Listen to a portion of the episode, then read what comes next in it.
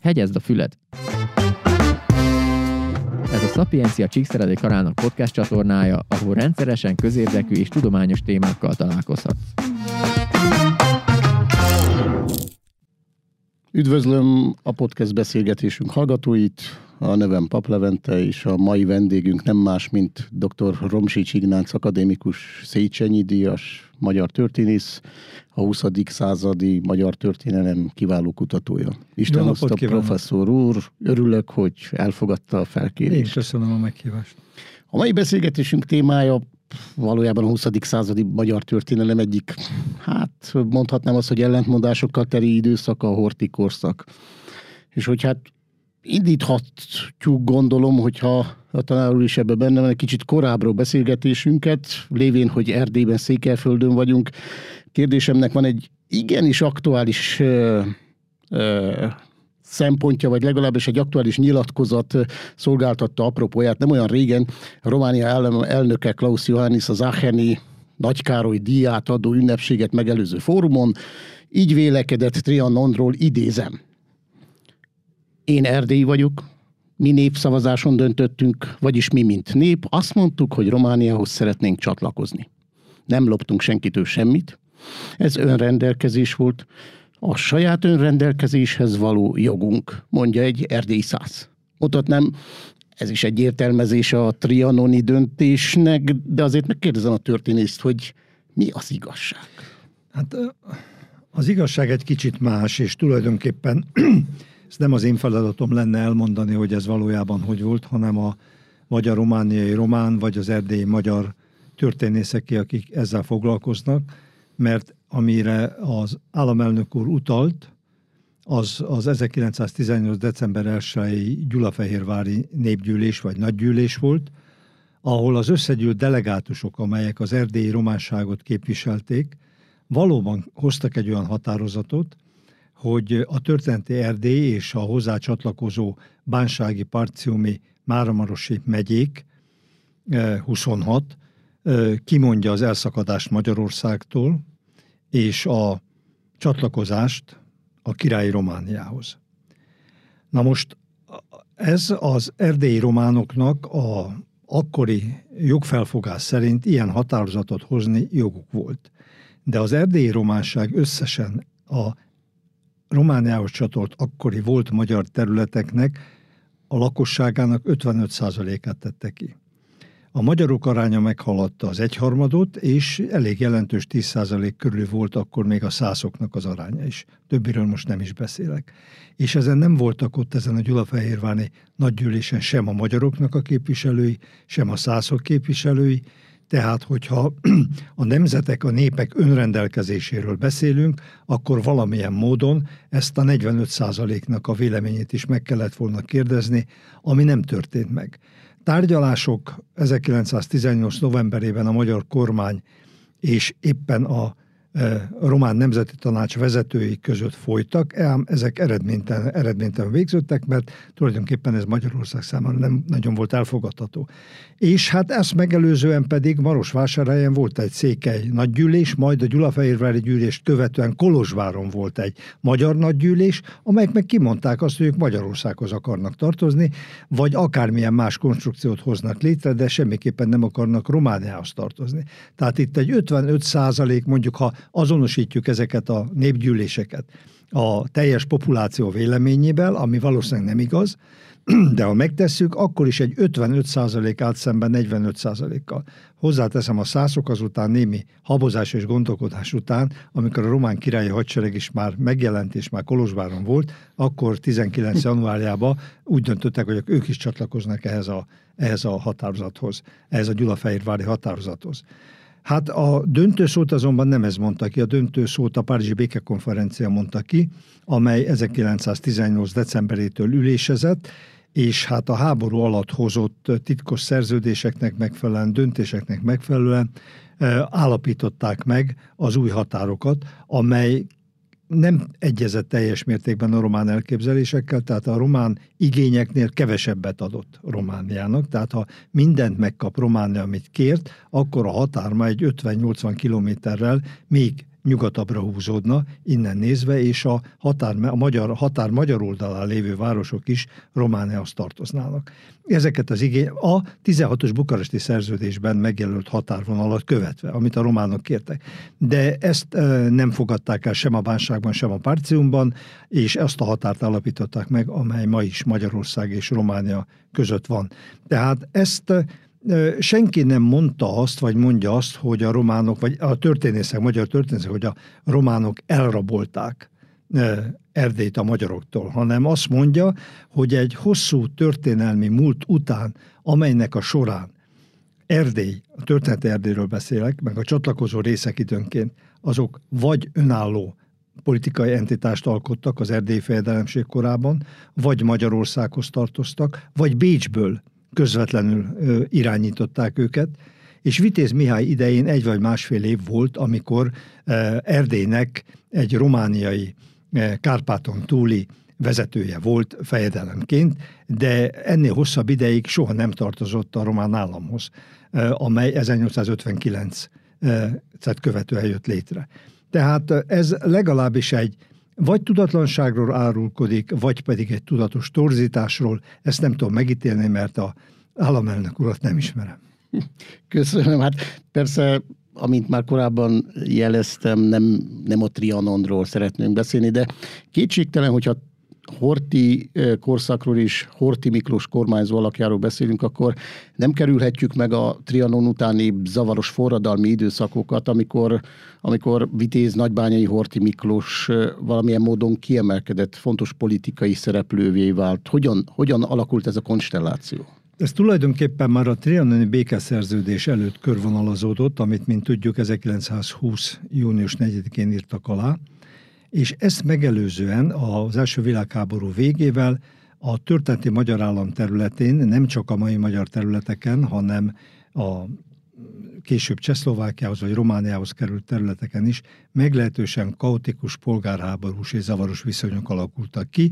Ez részben, a, vagy nagy részben a négy éves szenvedéssel volt magyarázható, ami a katonákat a lövészárokban érte, és a családtagokat pedig itthon és nagyon nagy volt a dű a hazatérő emberekben, és bizony sok esetben gyújtogattak, kiraboltak és lövöldöztek és ennek emberek estek áldozatul.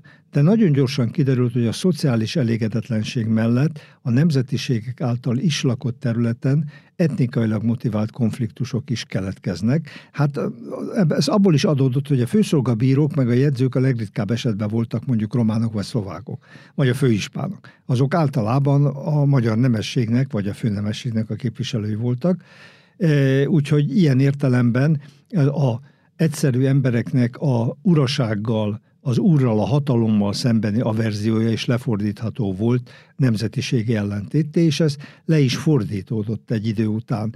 Úgyhogy ebben a helyzetben Magyarországon, vagy legalábbis azokon a területeken, amelyeket Budapestről kontrollálnak, mert hát, eh, ahogy mondtam, 18 decemberére Kolozsvár már román megszállás alatt van, és azt követően is lassabban ugyan, de a román csapatok nyomulnak előre, és tavasztáján Csúcsa környékén, illetve a Messzesságon mentén Zila környékén merevednek meg a frontok, ahol azután egy-két hetes csetepaté van.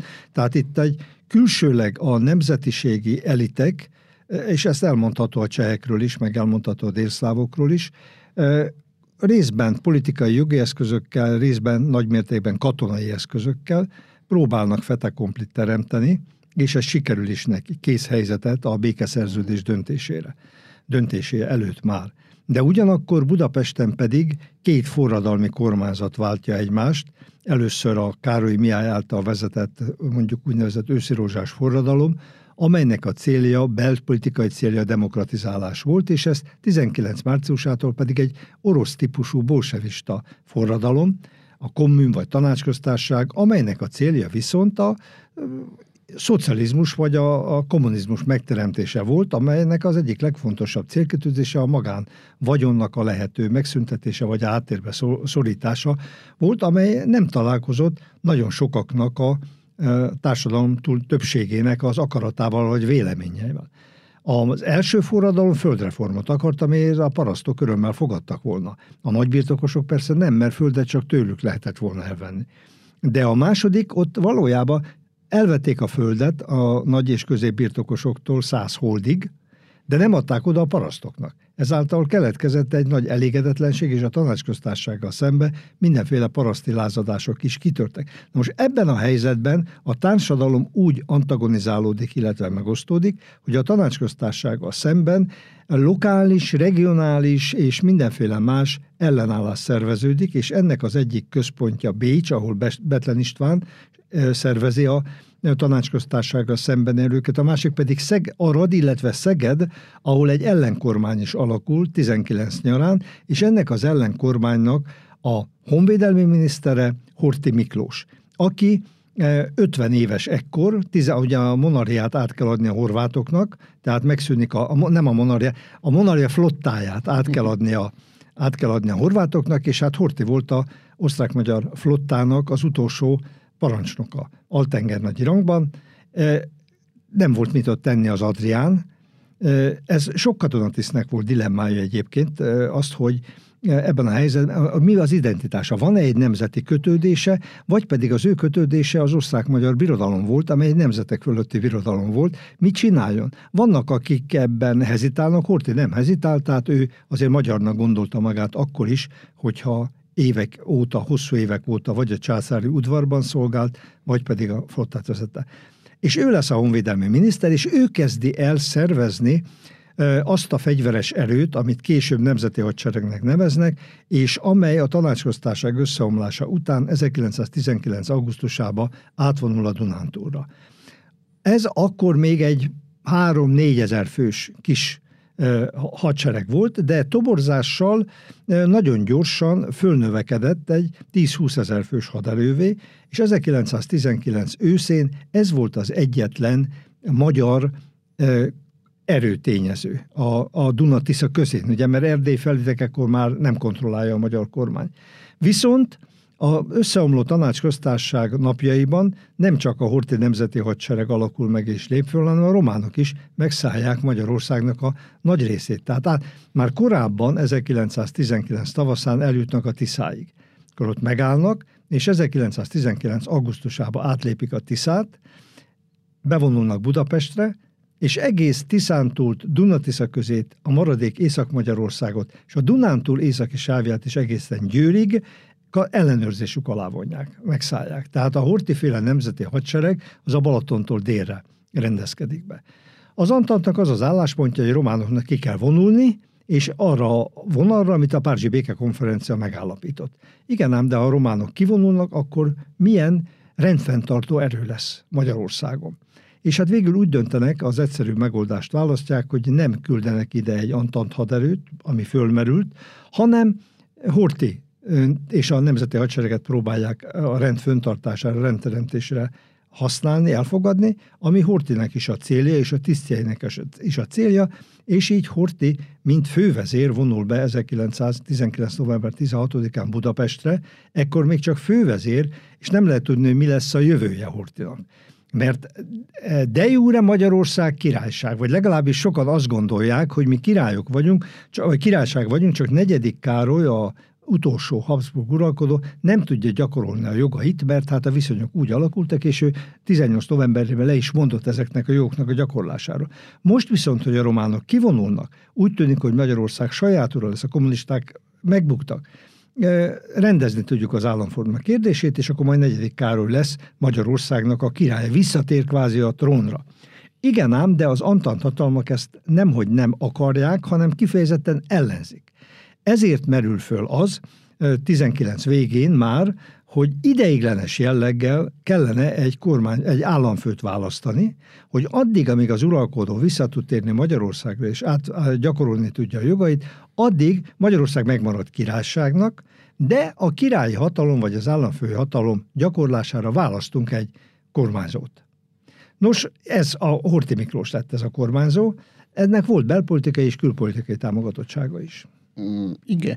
Mondjuk az, az is érdekes kérdés szerintem, tanár úr, erre van, megvan a történelmi magyarázat az, hogy Hortinak ez a kormányzói címhez milyen volt a viszonya. Tehát ideológiailag ő maga ezt tudatosan építette fel, tudatosan használta, vagy, vagy hát egy kényszerhelyzet adta. Horti egy konzervatív beállítottságú, tradicionális 19. századi katonaember volt, ő politikával kicsit foglalkozott, vagy érintkezett annyiban, amennyiben szántsegédje volt négy-öt évig az uralkodónak, Ferenc Józsefnek, de egyébként azt tudta, amit egy magasrangú katonai vezetőnek tudni kell, rendet, fegyelmet tartani és határozottan föllépni, intézkedni. És a feladata is ez volt a Nemzeti Hadsereg vezetőjeként, hogy a konzervatív erőknek megfelelő ideológia mentén rendet teremteni, és így ebben a minőségeben fogadja el az akkori jobboldali Magyarország, és gyűlöli, vagy kezdi gyűlölni a baloldali Magyarország, mert hiszen a horti bevonulás az fehér terrorral, vagy legalábbis számos esetben erőszakos föllépésekkel és önkényes kivégzésekkel jár együtt, és ha erre nem is horti adott utasítást, azt nehéz elképzelni, hogy a hadsereg vezetőjeként ne tudott volna, sőt maga is elismeri később az emlékirataiban, hogy ezt tudott róla, és úgy ítél meg, hogy erre akkor szükség volt, még akkor is, hogyha voltak bizonyos túlreagálások. Hozzá kell tennem, hogy ez nem csak Magyarországon van így. 1918-19-ben Finnországban így lesz a fehér hadsereg parancsnoka, Mannerheim báróból is rövid időre ugyan Finnországnak az államfő vagy vezetője. És így kerül hatalomra ott is a finn parlamentáris demokrácia, hogy előbb a vörösöket levelik. A 30-as évek közepén Spanyolországban ugyancsak egy ilyen hosszú, véres polgárháborús állapot után tábornok kerül az érre. Mert ezek az avaros helyzetek kikövetelik szinte azt, hogy egy erőskező, parancsolni tudó katonaember kerüljön az érre, és a, a, a, a parlamentben vitatkozó, úgy egyébként okos és demokratikus beállítottságú emberek nem képesek ennek a feladatnak az ellátására. Ők szépen tudnak hozni törvényeket, át tudnak gondolni dolgokat esetleg, de a rendteremtés nem az ő területük. És Lengyelországban is, hát ott is egy katonai tábornok, Pilsudski lesz a főparancsnok is, meg az államfő is. Tehát ilyen polgárháborús helyzetekben majdnem természetes, vagy nagy esély van rá, hogy magas rangú, erőskező katonatisztek választódnak ki, és Magyarországon is ez történt. Kétségtelen, hogy ebbe Horti is közrejátszott, mert voltak más magasrangú tisztek is akkor Magyarországon. Tehát voltak, a Horti mondjuk az Altenger nagy rang, az altábornagy rangnak felel meg, voltak tábornagyok is Magyarországon, de nem akartak úgy beleavatkozni az események alakításában, mint Horti. Horti bele akart avatkozni, és ambicionálta azt, hogy, hogy első számú vezető legyen. Különösképpen a tisztjei is ambicionálták. Igen, hát Persze akkor egy ilyen helyzetben ö, Horti Miklós kormányzó lesz, és az első világháborút követő és a Trianont követő mélyrepülésből azért valamilyen módon Hortinak sikerült talpra állítani az országot, és hát- az, az a kérdés, hogy hát egyébként is hogyan sikerül neki gazdaságilag, vagy akár olyan területeken, amelyeket nem tudom, diktátumok vagy tra- különböző egyezmények tiltottak például a hadsereget is helyreállítani. Tehát, hogy Horti akkor nem egészen mondhatna az, hogy egy szabványos vagy teljesen törvénytisztelő módon járt el hát, a... nem, nem, nem, nem, ez egy kicsit másként van. A hadsereg fölállításához bizonyára lett volna tudása, de nem tudta fölállítani, mert a békeszerződés előírta azt, hogy 35 ezer fős zsoldos hadserege lehet Magyarországnak, repülőgépeket, tankokat, nehéz fegyvereket nem gyárthatott, nem vásárolhatott, tehát a 20-as évek végéig, a 30-as évek elejéig ezt a filmiradókon lehet látni, a magyar hadsereg hát messze, messze le van maradva a kor színvonalától. A tüzérség, ami van, minimális, és lovak vontatják, meg szekerekre rakják, e, nincsen gépkocsizó egység, nincsen páncélos egység, e, úgyhogy, úgyhogy az csak a 30-as évek bent kezdődik el, a, amikor ezt a nemzetközi helyzet lehetővé teszi nagyobb arányú hadseregfejlesztést. A 20-as években itt nem tud senki kibontakozni, mert nincs rá mód. Ami pedig a gazdasági és a kulturális fejlesztéseket illeti, abban Hortinak nagyon kevés szerepe volt. Itt azt, kell, azt látom, hogy ugye itt először is azt kell leszögezni, hogy ez a hortiféle kormányzóság egy ideiglenes intézménynek tűnt akkor, Horti szemében és mások szemében is, amíg a Károly uralkodó vissza nem jön. Ám 1921-ben kétszer is megkísérlelte, és mind a kétszer kudarcot vallott a kísérlet. Hát 21 őszén nagy mértékben azért, mert Horti is és a miniszterelnöke Betlen is úgy ítélték meg, és szerintem helyesen, hogy negyedik Károlynak a visszaérkezése, noha a csapatok egy része mellé állt, negyedik Károly mellé állt, ha visszatérne, az háborúba sodorhatná Magyarországot. És ez, ez így is volt, a csehek is mozgósítottak, a, románok is ugrásra készen álltak. Tehát, és nem tudott volna Magyarország azzal a 20 ezer fős, 10 ezer fős hadseregével a cseheknek, a románoknak, a délszávoknak ellenáll. Ez megint egy újabb megszállás lett volna. Tehát helyesen döntöttek, de ettől kezdődően Horti egyre inkább távolodik, tehát tartósan a kormányzói posztban marad, tartósan államfő lesz, de egyre inkább távolodik attól a szereptől, amit 18-19-20-ban vitt, és hogy közvetlenül beavatkozik az események alakításába, visszavonul a budai várba, és egy ilyen reprezentatív méltósággá válik, a napi politikát, a gyakorlati politikát pedig a kormányok intézik a nemzetgyűlés fölhatalmazása alapján. Úgyhogy, és Horti még azt is megteszi, hogy amikor a tisztjei próbálják arra ösztönözni, hogy lépjen föl hatékonyabban, és ne engedje, hogy egy ilyen parlamentáris restauráció következzék be Magyarországon, akkor a bizalmasának, Kozma Miklósnak, aki aztán beleírja a naplójába, elmondja, hogy vége van ennek az időnek. Magyarországon rendnek kell lenni. És én a rendetlenkedőkben, mondja Horti, bele fogok lövetni. A jobboldaliakba és a baloldaliakba is. És hozzátesz, a különbség számomra annyi, hogy a baloldali rendetlenkedőkbe passzióval, a jobboldaliakba fájó szívvel. De belelövet. És ez valóban a 21-ben a burgerlandi Sopron környéki népszavazás ügyében a saját tisztjével, a prónaival szemben is ezt alkalmazta ezt az erét, mert ő rendelte vissza őket.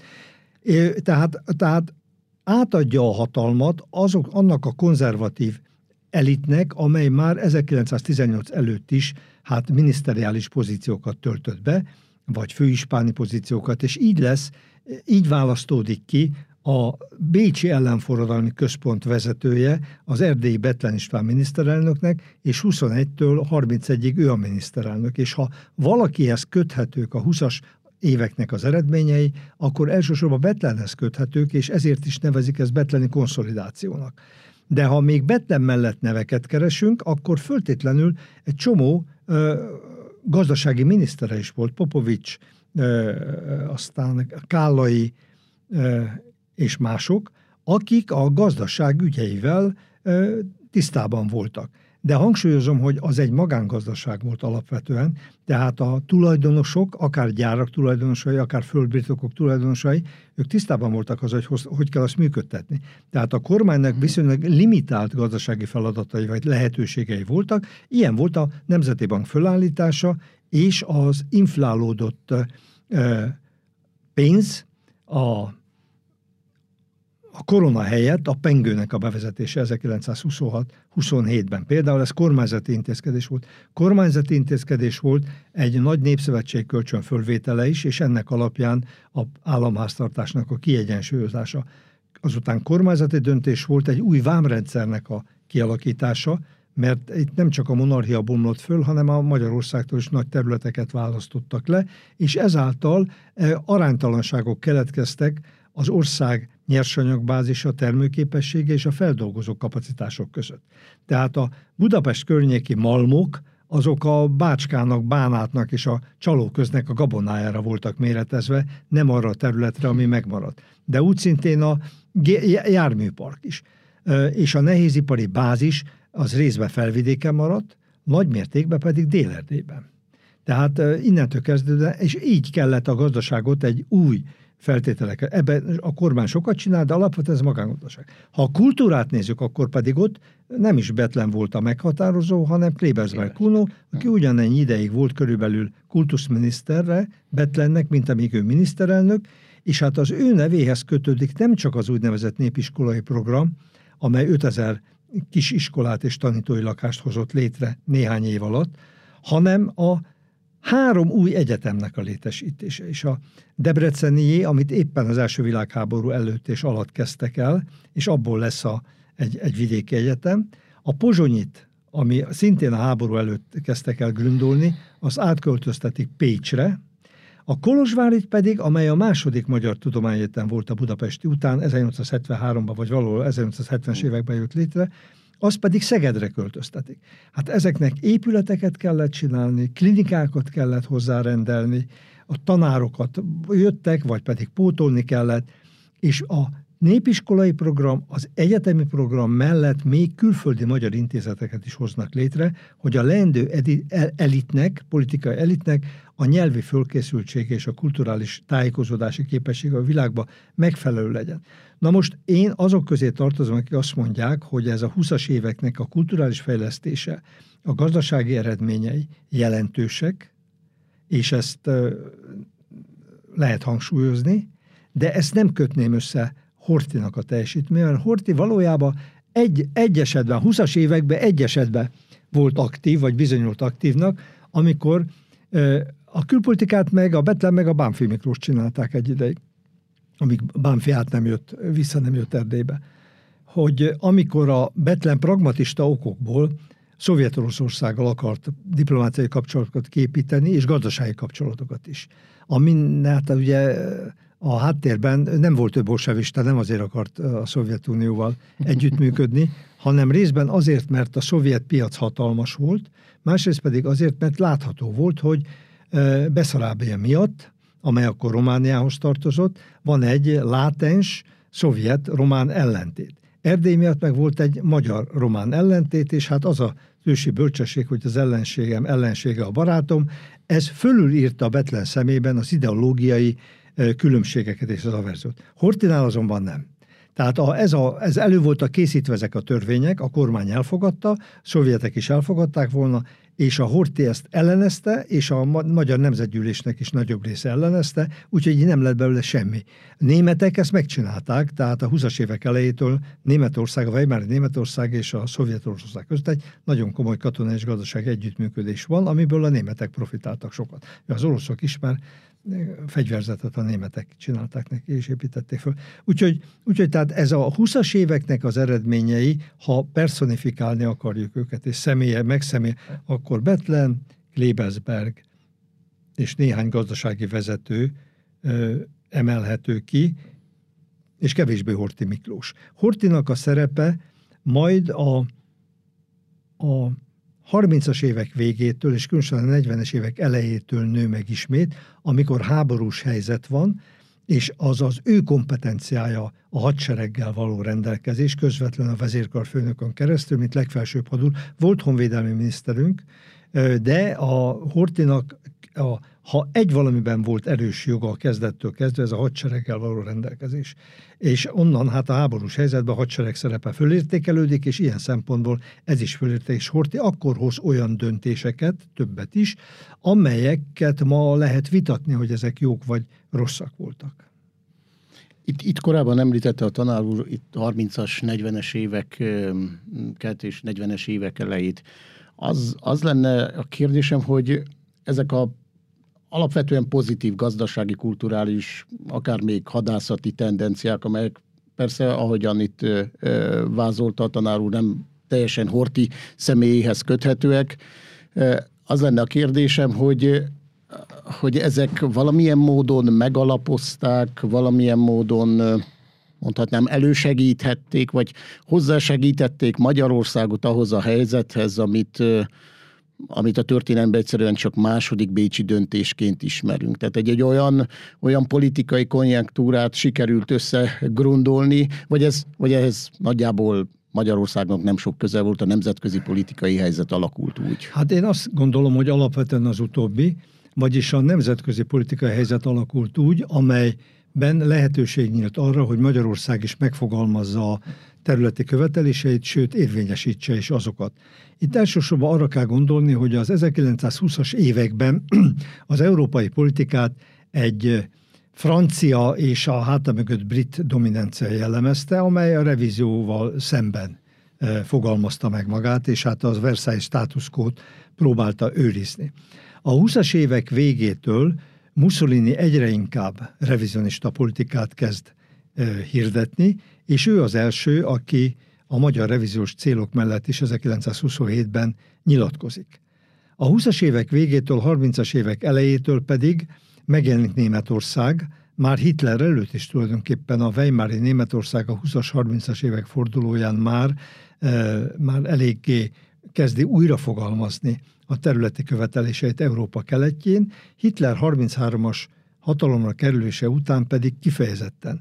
Na most ez a helyzet azt jelent akkor, de a nemzetközi rendszer, amit létrehoztak, minden tekintetben omlik össze. Tehát kimondják a fegyverkezési egyenjogúságot is. Tehát ek- ekkortól kezd Magyarország vagy tud ismét fegyverkezni, fegyvereket vásárolni, illetve gyártani. És Németország, Olaszország aktivitásának köszönhetően már a 30-as évek elején Nagy-Britannia, illetve Franciaország is fontolóra veszi, hogy nem kellene a Versailles békemű néhány döntését újra átgondolni, és ha szükség, úgy hoz, akkor megváltoztatni. Volt egy ilyen elgondolás a 30-as évek előtt, négy hatalmi paktum terve, amelyben a négy európai hatalom konszenzuális jelleggel változtatott volna a Versailles rend néhány döntésén, annak érdekében, hogy a nagyobb konfliktust, az összeomlást, vagy a háborút elkerüljék. És ebből kettő volt a legégetőbb, vagy amit leginkább úgy láttak, hogy módosítani kell. Az egyik az Németország és Kelet-Poroszországot elválasztó koridornak, lengyel koridornak a megszüntetése, hogy Németország és Kelet-Poroszország ne csak a tengeren tudjon érintkezni egymással, hanem a szárazföldön is akadálytalan. Ez volt az egyik. A másik pedig a magyar határok. A magyar határok ügyében az volt körülbelül az álláspontjuk, hogy hát persze régi Magyarországot nem lehet helyreállítani, az, az, az, az ki van zárva, viszont a határmenti magyar területek visszaadását komolyan meg kellene fontolni, mert egyébként a magyarok megbékíthetetlenek lesznek, és zavaró tényezők a Duna-medencébe. Na most abban, hogy ez így alakult, ebben nem Hortinak nem volt szerepe, a magyar diplomáciának se volt szerepe. A magyar diplomácia egy dolgot tett, jól vagy rosszul, ébren tartotta a 20-as évek végétől a revízió eszméjét, előtte nem. Tehát a 20-as évek elejétől 22-23-tól a 20-as évek 27-28-ig Magyarországon nem volt szó revízióról, pontosabban társadalmi egyletek és szervezetek beszéltek revízióról, de a kormányzat nem. Onnantól kezdve azonban, hogy Mussolini a magyar eh, revíziós törekvések mögé állt, innentől kezdődően már Betlen idejében elkezdik ismét nyíltan hangoztatni, Betlennek a híres mondata, hogy e, e, e, ezt a kabátot rosszul adták föl ránk, ezt ki kell gombolni, és újra kell gombolni. Nem toldozgatni, fordozgatni kell, hanem egy radikális változtatást kell létrehajtani, végrehajtani. Nem sikerül ez, a, ez, a, ez az elgondolás, többek között azért, mert a franciák nagyon keveset akartak adni, a németek meg egyre többet kértek, ezért tehát ez meghiúsul, de innentől kezdődően mindenki számára nyilvánvaló volt, hogy fegyveres erők bevetésével, vagyis háború, vagy anélkül, de valamilyen módon a Versailles rend, de rend meg fog változni, össze fog omlani. Hát most ha, és ha távolabbra nézünk, a 30-as évek elejétől Japán már kínai területen harcol, a japán hadsereg. Tehát Tényleg igaza van azoknak, akik azt mondják, hogy 36-tól pedig az olaszok Etiópiába harcolnak, Afrikába. Tehát a, ha, ha, még, ha ugye a, amit háború, második világháború kezdetének 39-et tartjuk Lengyelország lerohanását, de előtte egy csomó lokális konfliktus volt, amelyek mintegy előre jelezték a készülő vihart. És hát ez 39, 38-39-től aztán kezdetét is veszi, Na most addigra a hadsereget próbálják Magyarországon fejleszteni, de ez is inkább a honvédelmi miniszternek, a, had, a, a, a vezérkarnak a feladata és teendője, nem a, nem a kormányzói. Uh-huh. Itt még mindig a kormányzónak ebben az időszakban is a aktivitása az minimális. Hát egy dolgot lehet talán, vagy kettőt, hogy elmegy Olaszországba. Ott látogatást tesz Olaszországba, fogadja a király, fogadja a fogadják mások, azt hiszem a pápa is, de, de, de itt nem, nem, nem folytat Horti diplomáciai tárgyalásokat. Tehát ad fogadásokat karácsonykor vagy Miklós napon a külföldi követeknek, de nem ő az, aki itt alakítgatja a dolgokat, és amikor ez napirendre kerül, akkor is a magyar diplomaták, külügyminiszterek, nagykövetek, azok, akik, akik ebbe tevőlegesen működnek, de hangsúlyozom, az ő működésük is abból áll, hogy ki akarják használni, és ki is használják a megteremtődött, a tőlünk függetlenül megteremtődött lehetőséget. Tehát Magyarország nem volt egy akkora hatalom, messze menően nem, hogy az európai hatalmakkal egyenrangú félként vagy tényezőként ő határozom meg bizonyos dolgokat. Tehát készülhetett, és készült is arra a helyzetre, ami eljött, és ez rendben is van, de, de hát tudjuk azt, hogy mindkét döntésnél olaszok, illetve németek. Az első Bécsi döntésnél, a második Bécsi döntés, olaszok, német, Kárpátalja visszakerülése 39-ben német jóváhagyással történt meg.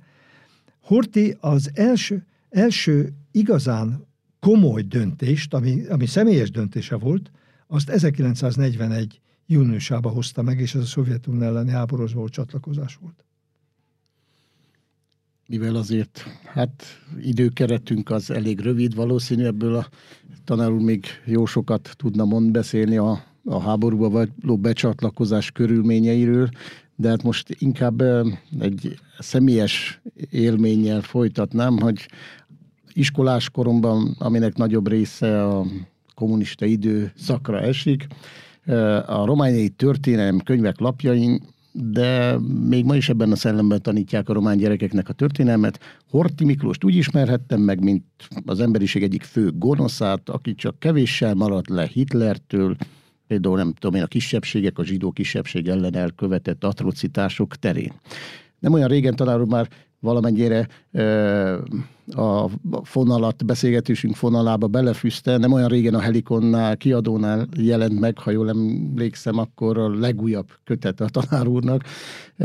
Ez a Honmentők, Honvesztők címen, amely több fontos, nagyjából adott korszakban, vagy ugyanabból a korszakból származó európai fontos államférfit, legtöbb, ha jól emlékszem, inkább katonából lett államférfit hasonlít össze, és hát arra lennék kíváncsi, hogy ha mondjuk a Román Antonescuhoz hasonlítom Hortit, akkor ez Horti megmarad a mély gonosznak, vagy, vagy esetleg mondjuk az, hogy nem az a fekete bárány? Ez sok szempontból össze lehet hasonlítani ezeket az életutakat.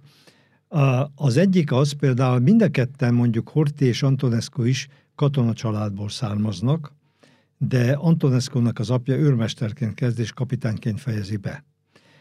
A Hortinak vannak a felmenői között főispánok, tehát sokkal inkább, egy, és van egy középbirt, nemesi középbirtokosság, tehát sokkal inkább az elithez tartozik, mint Antonescu. Antonescu lépésről lépésre a bátorságával, a tudásával, építi föl magát, és kerül végül egy olyan helyzetbe, hogy ő lesz Romániának a vezetője. A király akarat ellenére messzire vezetne, hogy miért, ezt itt lehet, hogy jobban tudják, de, de a korrupcióval kapcsolatban. Antonescu egy tisztakező ember volt, tehát ő neki a nézetei nagyon problematikusak és elítélendők sok szempontból, de nem volt korrupt. Horti se volt korrupt, a különbség az, hogy az Antonescu hajlamosabb volt a szélsőjobboldali ideológiákat elfogadni, mint Horti Miklós. Horti nem volt demokrata, Antonescu sem volt demokrata nyilvánvalóan, de Horti inkább egy konzervatív beállítottságú ember volt, aki nem szerette a parlamentarizmust, de eltűrte. Na most a második világháború alatt a két ország helyzete kezdetben nagyon különbözött, és ez meghatározza a szerepeket is, de azután ugyanarra az oldalra sodródtunk, és hát másként viszonyul az egyik és a másik a, a németekhez. Tehát a, az, az, hogy a horti fasiszta lett volna, ez nem igaz. Nekem is így tanították a gimnáziumban annak idején, a 60-as évek közepén, de ez semmi nem támasztja alá, hogy egy konzervatív autoritár egyéniség volt, aki azonban hozott olyan döntéseket, amelyek miatt ma a történészek egy része én is bírálom, például a 41-es háború, háborúba való belépés, Szovjetunió támadáshoz való belépés, azt követően 1944 tavaszán a vidéki zsidóknak a deportálása, illetve a Hortinak az ebben tanúsított passzivitása 44 júliusáig, amikor föllép a deportálások ellen, majd 44 októberében a sikertelen kiugrás és a hatalom átadása Szálasinak, a magyar nyilas vezérnek, amivel hát a anyagi és az emberi áldozatok, vagy károk és áldozatok számát növelte. Úgyhogy, úgyhogy ha a Hortinak a szerepét nézzük, akkor ott az első problematikus pont a fehér terror, ami miatt, és az akkori nemzeti hadsereg működése, ami miatt a jobboldali Magyarország akkor is és ma is honmentőnek tartja, és tartotta, a baloldali pedig honvesztőnek. Vagy legalábbis az egyik pozitíven, a másik negatívan ítéli meg. A háború a, alatti a, a szereplésénél az utólagosan az, azt hiszem, hogy súlyosabban esik a latba, és nem igen lehet neki megbocsátani azt, hogy 44 tavaszán, nyarán behunyta a szemét, és hagyta, hogy a magyar csendőrség közigazgatás német irányítással a vidéki zsidókat deportálja. És Antonescu, Horti nem volt, nem szerette zsidókat, de nem volt zsidógyűlölő. És mindig különbséget tett azok között a gazdaságilag, társadalmilag etablált integrált, jómódú, konzervatív beállítottságú zsidó származású üzletemberek között, mint Corinne, Kornfeld, Weissmanfred és mások voltak, akiket partnernek tekintett. Adott esetben társaságilag is érintkeztek egymással, felsőházba helyet biztosítottak nekik. Azoktól a eh, hát szociálisan nehezebb helyzetben lévő, idézőjelben mondva, hát kizsidóktól, vagy frissen az országba érkezett, frissebben, újabban az országba érkezett zsidóktól, akik hajlamosak voltak a radikális nézetekre, baloldali radikális nézetekre, nyilván nem a jobboldaliakra, és hogy a szociáldemokrata pártnak, kommunista pártnak, radikális, polgárradikálisoknak lettek az ideológusai, vagy szolgáltattak bázist. Ők velük, ők nagyon károsnak tartotta az országra nézve, és a zsidó törvényeket mind aláírta. De ezek a zsidó törvények 44-ig ezek nem veszélyeztették a zsidóknak a életét. Tehát korlátozták az élet lehetőségeiket, vagyonilag is károkat okoztak nekik, de azt lehetett remélni 1944 nyarán, hogy a 800 ezres magyarországi zsidóság, a legnagyobb volt Európában, túl fogja élni. És aztán a német megszállás után ez megváltozott. Antonescu-nál más a helyzet. Ugye Antonescu 39-ig egy Anton barát. Magyarország mindig arra játszott, hogy, hogy a németek és az oroszok segítségével visszaszerzünk területeket. Antonescu a román vezetés pedig az Antanban bízott, hogy ellen tud állni ezeknek a törekvéseknek. 39-en nyilvánvalóvá vált, hogy ez nem sikerül, és Antonescu egyik hónapról a másikra megváltoztatja az álláspontját, és onnantól kezdődően Németország leghűbb szövetségese. 1941. júniusában Románia nem hezitál, vagy Antonescu, hogy akkor küldünk embereket a keleti frontra, vagy nem. Óriási erőket mozgósít Antonescu, és küld ki a keleti frontra, Odesszáért, Transnistriáért, és aztán később más frontszakaszok, frontszakaszokon is, és körülbelül ezt ki meg is mondja, hogy a nyugati hatalmak oldalán elvesztettem Erdélyt, Németország oldalán visszaszerzem Erdélyt. És ezt többször kijelenti, és elmondja Hitlernek is, hogy azért harcolunk, mert mi Észak-Erdélyről nem mondunk le.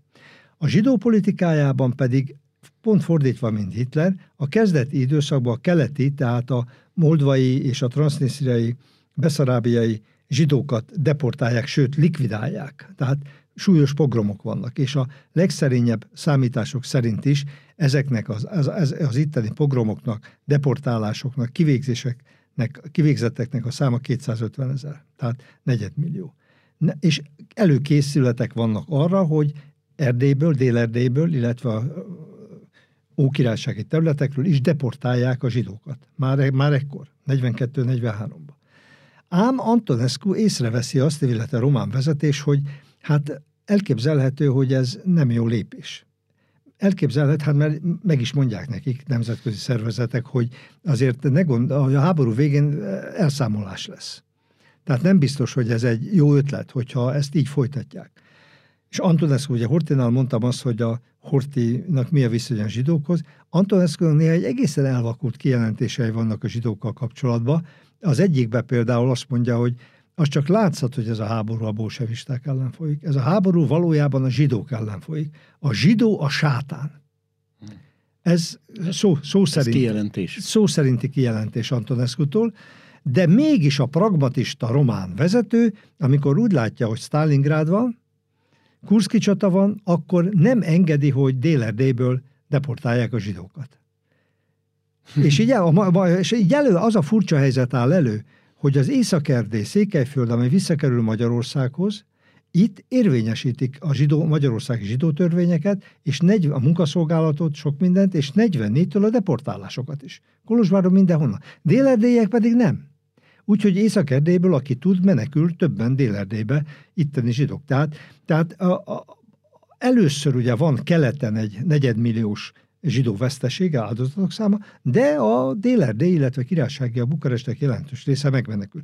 Korlátozzák az élet lehetőségeiket, stb., de, de fizikailag nem éri őket olyan bántalom, olyan veszély nem éri őket, mint ami az északerdéket. Úgyhogy, na most az, hogy a román történetírás vagy a politika, ezt most nem tudom megmondani, mit gondol Horthy Miklósról, hát ez egy valószínűleg, hogy ez egy tagolt nem, nem ugyanaz gondolja mindenki, Persze. mint ahogyan Magyarországon Horti Miklósról sem ugyanaz gondolja mindenki. Amiben én biztos vagyok, az, az, és ezt hosszan lehetne emellett érvelni, az az, hogy Horti nem egy fasiszta beállítottságú politikus volt, annál konzervatívabb, ódivatúbb politikai nézeteket vallott. Antonescu modernebb volt, radikálisabb volt, szociálisan érzékenyebb is. Ami egyébként az antiszemitáktól vagy a zsidó ellenes vezetőktől egyáltalán nem idegen. Tehát ott szociális, Teleki Pállal is ez volt a helyzet, hogy ő, ő érzékeny, érzékelte a szegény parasztoknak a gondjait is, és ezzel összefüggésben a zsidó gazdagságot is, vagy a jól szituált zsidó rétegekkel szemben próbálta a keresztény szegény rétegek igényeit valamilyen mérték kielégíteni. Ez, ez mondjuk a Hortira nem volt jellemző, meg a Betlerre se volt jellemző. Tehát, tehát azt gondolom, hogy az Antoneskut is és a Hortit is a helyén kell kezelni, és mindegyiket a maga összetettségében lehet és érdemes vizsgálni. Tehát például az Antonescu esetében el lehet mondani azt, hogy még, még hadnagy Antonescu 1912-13-ban, amikor a bulgárokkal van egy háború, és visz, megszerzik a quadrilaternek mondják, azt hiszem, hogy ezt Igen. a déli részt. Ott az összes tisztet beszámítva Antonescu megkapja a hét, a legmagasabb román katonai kitüntetést, hetet adnak ki, és ebből kettő az aranyfokozat. A legmagasabb. Igen. És az Antonescu az egyiket kapja. És a később is különböző katonai posztokon az Antonescu jó katonának bizonyul. Mint ahogy a Horti is. És a Horti is megkapja a legmagasabb katonai kitüntetést és a Mária Terézia rendet. Tehát, mint flotta parancsnok, ő jól teljesített, és az Antonescu is, mint katonatiszt, hadügyminiszter is volt, vezérkarfőnök is volt. A korrupcióba, tehát itt a Romániában valószínűleg a korrupció nagyobb volt, mint Magyarországon. Az Antonescu ez ellen is föllépett, és most mondom a lényeget, a két esetben a németek menték meg Antonescu-t a haláltól, tehát ő ellene merényletet próbálnak, tehát őt próbálják eltenni az útból a 30-as évek végén, második felébe. Úgyhogy, úgyhogy ez, ez, ez, ez elmondható az Antonescu, és az Antonescu fogékonyabb volt a jobboldali radikális szélsőséges nézetekre, mint a Horti, ha így összehasonlítjuk ezeket. Ami, amennyire tudom, nem akadályozott meg számos román politikust a rendszerváltás óta abban, hogy szobrokat állítson neki, vagy utcákat nevezzen el róla, amit aztán később lebontottak, az úgy tudom. De Hortival is kicsit ugyanez a helyzet. Tehát ott is a jobb oldal heroizálja ma, és, szob, és, és példaképpén próbálja bemutatni, a baloldal pedig hát nagyon negatív véleményt fogalmaz, és gyilkosnak tartja. Úgyhogy idő kell, amíg a társadalom emlékezet, akár Romániában, akár Magyarországon ezekbe az ügyekbe, eh, hogy így mondjam, eh, összebékül. Van egy nagy különbség Antonescu és Horti között. Antonescu soha nem vonult be Magyarországra hadseregére. Horti bevonult Észak-Erdélybe, és megpróbálták ezt integrálni Magyarországba. És azt hiszem, hogy, azt hiszem, hogy a román gondolkodásban a Horti ezért olyan negatív figura, mert ez, ez az, ami nem az érdekli, azt hiszem, a román történetpolitikusokat, hogy a Hortinak mi volt a viszonya a parlamentarizmushoz. Tehát az érdekli, hogy fehér lovon bevonult Nagyváradra, bevonult Kolozsvárra, Székelyföldre. Ez, ez, ez az, ami miatt a Horti a román gondolkodásban egy ilyen patás ördög talán még ma is. Igen. Komplex személyiségek, komplex történelmi kor. Sajnos időnk ma ennyit enged meg. Tanár úr, még egyszer köszönöm a beszélgetést, az érdekfeszítő beszélgetést és hallgatóknak a figyelmet, viszont hallásra. Én is köszönöm a meghívást, és viszont hallásra.